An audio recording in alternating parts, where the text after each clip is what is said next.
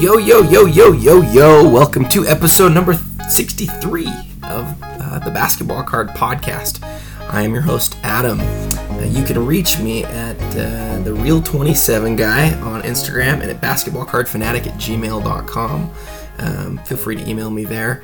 Welcome again to today's episode. Uh, today's episode is called How to Enjoy the Hobby Without Breaking the Bank. Um, this last last uh, few months, uh, in terms of the the change in value, has been a bad bad time for for a lot of people, and uh, it, it occurs to me that maybe one of the things that we need to be doing as a hobby is looking around and asking the question how can we enjoy this thing without you know without actually harming ourselves?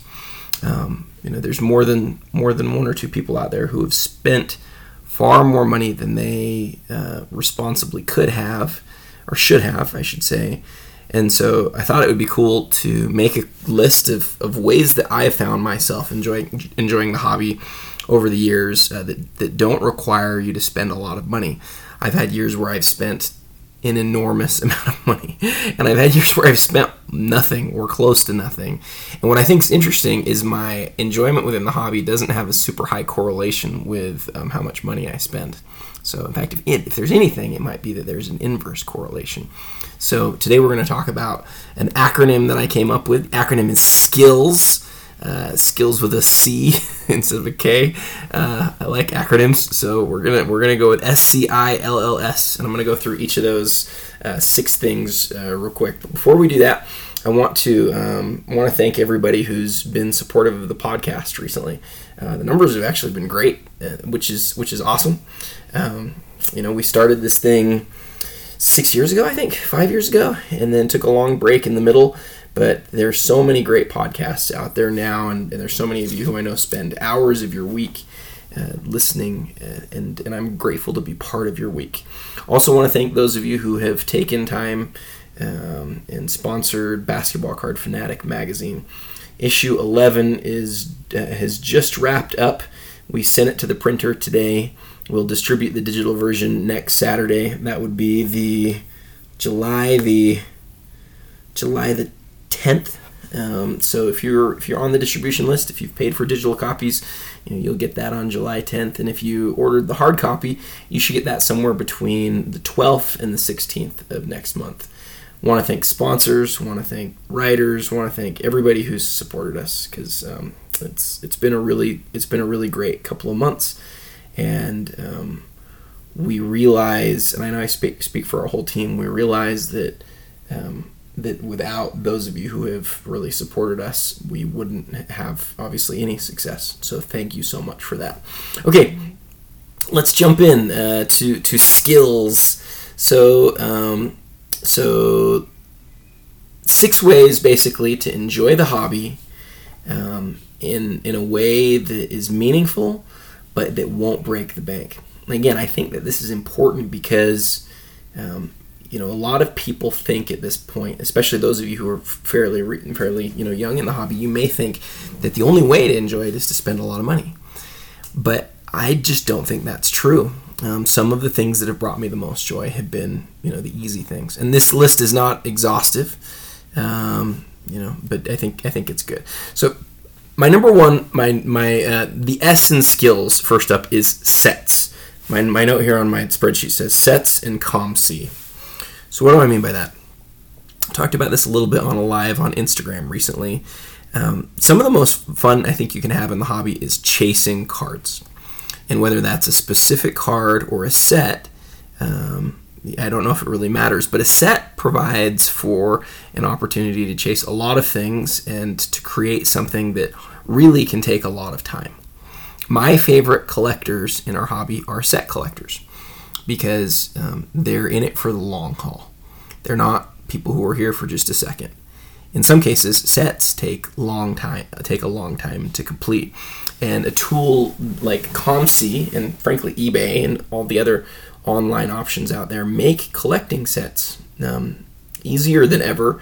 So you have to, so in my opinion, you have to find something that isn't isn't um, traditional, isn't as easy to put together. You don't want to find a set that takes you two seconds to put together because if you can just go out there and find it all, um, then there's not as much fun in that. But if you can find something that takes you, gasp, a year or even more to put together, uh, that is super rewarding. I am working on. I wish I had my book in front of me right now. I, am working on like four or five sets right now, and I'll just list them off, and, and you'll be able to see some of the common threads in them. Um, and I've talked about these before, so forgive me if you've heard me talk about them. One is the um, 2000 Stadium Club Beam Team set. It's a 30 card set. Has um, each of the cards is numbered to 500. I love the design. I just I love it. And um, what's great about it is, as far as singles go, you might see some copies once a year at this point across the whole, um, you know, across eBay. Uh, so, so that to me is a really fun one. Um, there's a 10 card set out of 1998 hoops called Prime Twine. It's another really cool die cut set, and it's also numbered to 500. But it's um, they they pop up probably about the same amount as those Stadium Club cards, those Beam Team cards. Um, in both of these cases, you have die cut sets, which I like, uh, that are low numbered but not crazy low numbered to 500. Um, they don't cost a ton. At least they didn't when I started putting them together. Um, the Beam Team set, most of the cards in the set are still under under hundred dollars. Some of the commons you can find for like fifteen or twenty bucks. Kobe's really expensive, but I got Kobe um, up front, and that wasn't too much. And the Prime Twine set, there's only ten cards, and a bunch of them sell for under hundred dollars. Um, the more expensive ones are a little bit, you know, are a little bit more than that, but um, but they're they're not crazy expensive. You know, they fit within my budget. They um, they're not easy to find. They're really cool, and they're kind of off the beaten path. So, you know, taking the time to go and find those things, or, or, or you know, really hunt and search after them, is fun. And then when you finally find it, the reward is great. When you finally finish it, the reward is great. I just finished in the last few months the Metal Gold Universe or, or Metal Universe uh, Gold Universe from 1997 Fleer Metal Retail, and that took me close to a year, and that was a blast too. And there's a few more sets that I'm working on that are like that. So um, you know you can do the same thing, but you can you can pick sets that are you know less expensive and um, and find find ones that are even harder to find the, the greatest reward that you'll have is when you finish those. So that's my number one uh, sets, and uh, you can and you can get a lot of help with that with COMC and through eBay. Okay, the C in skills is content creation. There's a lot of content creators out there right now, and a lot of them are doing you know a lot of similar things. Um, but I shouldn't say that. I should say there's a lot of ways to create content. There's podcasts. There's um, you know, there's YouTube shows. There are people who talk about their cards. There are people who talk about tools. There are people who, um, you know, try to. There are people who create magazines. there are um, there are all are all types of different content creation. You know, if you are somebody who likes to write, for example, um, we have a number of people who write for the magazine, write for, for BCF, who've reached out to us. Um, and, and that's something that I don't want to speak on behalf of the people who have written for BCF, but I think a lot of them find a lot of reward in that. And some of these people who are, who are making podcasts and shows and things, they feel themselves becoming more connected in the community, and that's super rewarding. Content creation is not free. Um, it for those of you who don't know, it costs a nominal fee. I think it's like around seventeen to twenty dollars a month to host a podcast.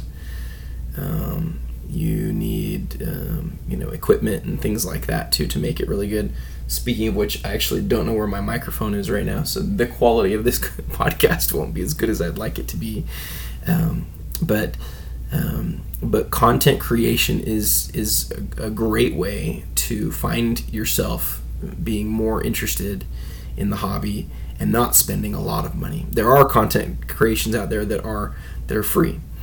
And so if you look if you look out there and you see the different people who are creating content, there are people who are super high-end collectors and there are people who are not super high-end collectors, But I think most of us have something in common, and that is that we want to make sure we're connecting with the community because it's really rewarding. All right, so that's the C, uh, content creation. I is for Instagram. Instagram is a fantastic tool. Frankly, all of social media is, but Instagram is a vowel, and I needed a vowel for my for my acronym. Um, Instagram is great because it um, does a great job of connecting you with people, of showing off just the things that you want to see.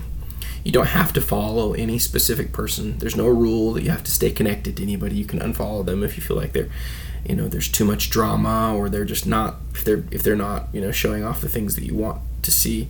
Um, I've unfollowed people before because they because they don't because they've started posting a lot from other sports you know, like let's say I start following somebody who's a basketball person, and then and then you know 99% of their posts at some point become about baseball. It probably isn't somebody who I want to follow anymore. Um, so you can just you know you can basically create the perfect site for you where you just follow the people that you want to, and that's really fun. So Instagram, uh, SCI, and then L. Um, the the fourth the fourth thing on here, the fourth item on how to enjoy the hobby without breaking the bank, is uh, L stands for lots. What do I mean by lots? Well, um, one of the primary ways that I've built my collection is through purchasing lots, both in person and online. Lots provide you an opportunity sometimes to purchase a group of cards for significantly less than they are worth once um, once separated. Sometimes you can buy a lot and spend more on it than, the, than the cards are worth in, in individually. Don't do that. Uh, you got to do your research and you got to make sure you feel good about um, you know that you that you can make money on it or break or you know break even. Um, if you're looking for to spend time um, and you, you you want you know a real like hobby, um, a way to do that is is purchasing lots because you will spend time learning about the cards as you're thinking about buying them, and then after you're buying them, thinking about the best way for you to sell them. Um, it's if I went through my collection and I showed you guys some of the best cards that I have, or some of the cards that I have, and I said, "Would you believe that I acquired this through a lot?" You might be really surprised. But the best thing that can happen, I'll tell you, the best thing that can happen is when you buy a, a 100 card lot, you spend $500 on it, and you know you sell 480 of the cards for $1,000 and you've kept the best 20 cards in the lot. Now that's an extreme example, but that does happen from time to time. And when that can happen, that's that's the best feeling out there. So so purchasing lots um, on eBay through, you know, through Craigslist or who, or whatever whatever places. Sorry for the noises in the background. By the way, like I said, I don't have my, my microphone with me today. Um, the next L in skills is learn and research learning and research could take up um, is probably my favorite item on this list. Uh, you could spend your whole life learning and researching specific aspects of basketball cards. Pick a set, pick a product, pick an era, pick a company, pick a player.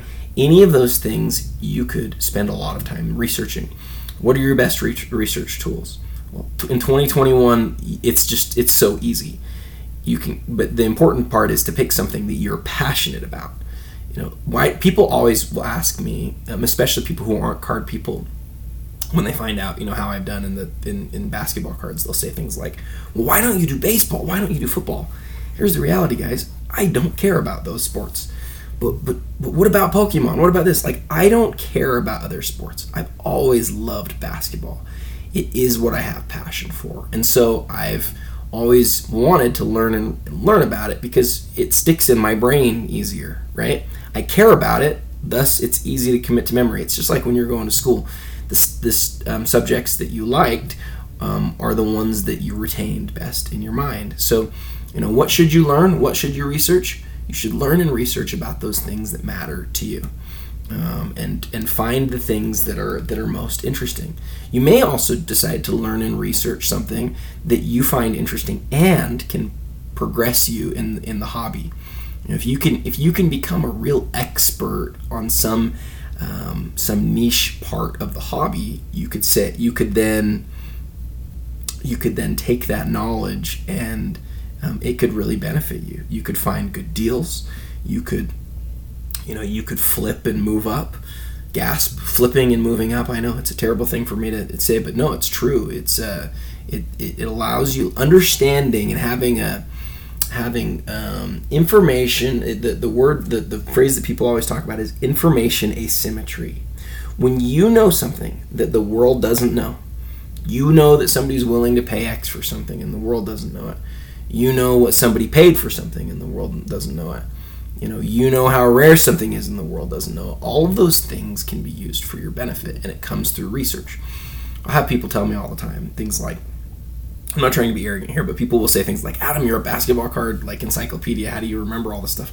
Guys, I love basketball cards. It's the only, you know, it's the it's the hobby of my lifetime. I've spent over 30 years in it. so it's uh, it's something that I've spent tens of thousands of hours on.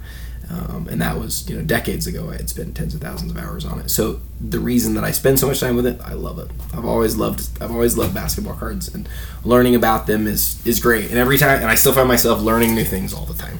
So uh, the L, the second L is learning and research, and the last S in skills, S C I L L S, is shows and your LCS. Part of the community. Um, seeing is you know the the social interaction via social media. But far better than that is the social media interact or sorry the, the interaction that you have in person. Um, i unfortunately it's probably a good time to say this i unfortunately will not be at the national this year. Um, i had two things that i really wanted to do this summer. One is family related and one is uh, the show the national and um, unfortunately, they they happen to happen on the exact same week. I've people say, "Could you come for part of the national?" You know, and um, I feel some level of like, um, how do I say this? Like I feel bad. I feel like it's like this big celebration that a bunch of us just feel like each other should be at, and I feel like I have to say, "I'm sorry, guys, but I can't come." But um, I'm basically choosing family over cards uh, for the week of the national, and Although I don't regret that, I am really torn and I feel badly. With that out of the way, let's go back to this shows and LCS thing real quick. You will have more fun and enjoyment um, and learning, um, meeting with or being with other people who are like-minded uh, than you will, you know, looking at all the cards in the world. Um, when when our time in this hobby, however long we're in it, is over, um, I would guess that most of us will care most about the people who we met and, and interacted with and the relationships than and, and far far more than the cards. The cards are you know the medium. The cards are part of the journey. Uh, you you the cards are an important part of it but the cards are just pieces of paper um, with ink and uh, wax and um, you know I don't want to get too philosophical, but the, the cards the cards are just cards. But the people who you interact with and the relationships that you build, those last and those are more meaningful, and uh, that's why you know that's why um, you know you, when you go to a show you come home feeling so good. Usually, maybe you go and you find a great card, but you know my two my two experiences at the National in 2018 and 2019, between the two shows, I acquired one card. I made one trade. Um, I didn't ever purchase a card. The, the reality is, for me, I found stuff. You know, I find stuff on on eBay or uh, um, online easier than in person.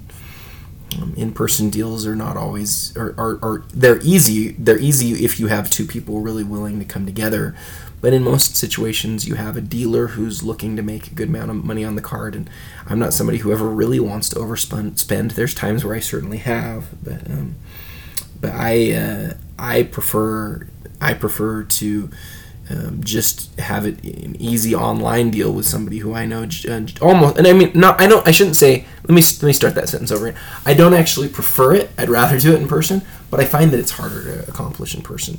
There's just so much that's out there uh, at your fingertips online. So um, that's my long way of saying actually that the purpose of going to the national for me, um, and the reason that I'm so sad that I'm going to miss it this year, is the people you know, it's interacting with other collectors. So that's it. So skills, sets and COMC, content creation, Instagram, lots, learning and research, and shows in your LCS. Those are the ways, in my opinion, that uh, that uh, help us to enjoy the hobby without breaking the bank. And, uh, and like I said, I don't think there's any correlation between how much money you spend in the in the hobby and how enjoyable it is for you.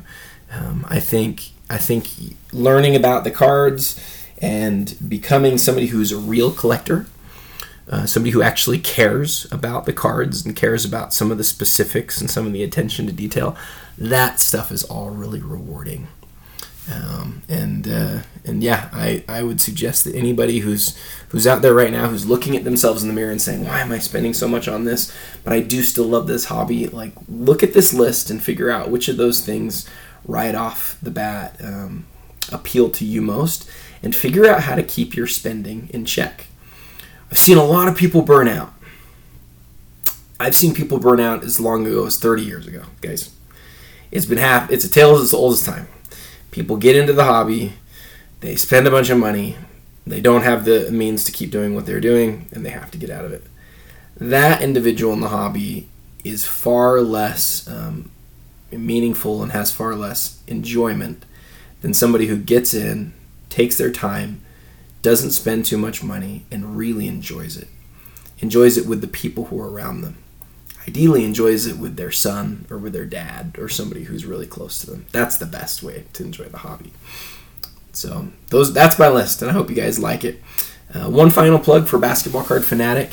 Um, again, uh, the hard copies of issue 11. Uh, the time to purchase those is unfortunately up.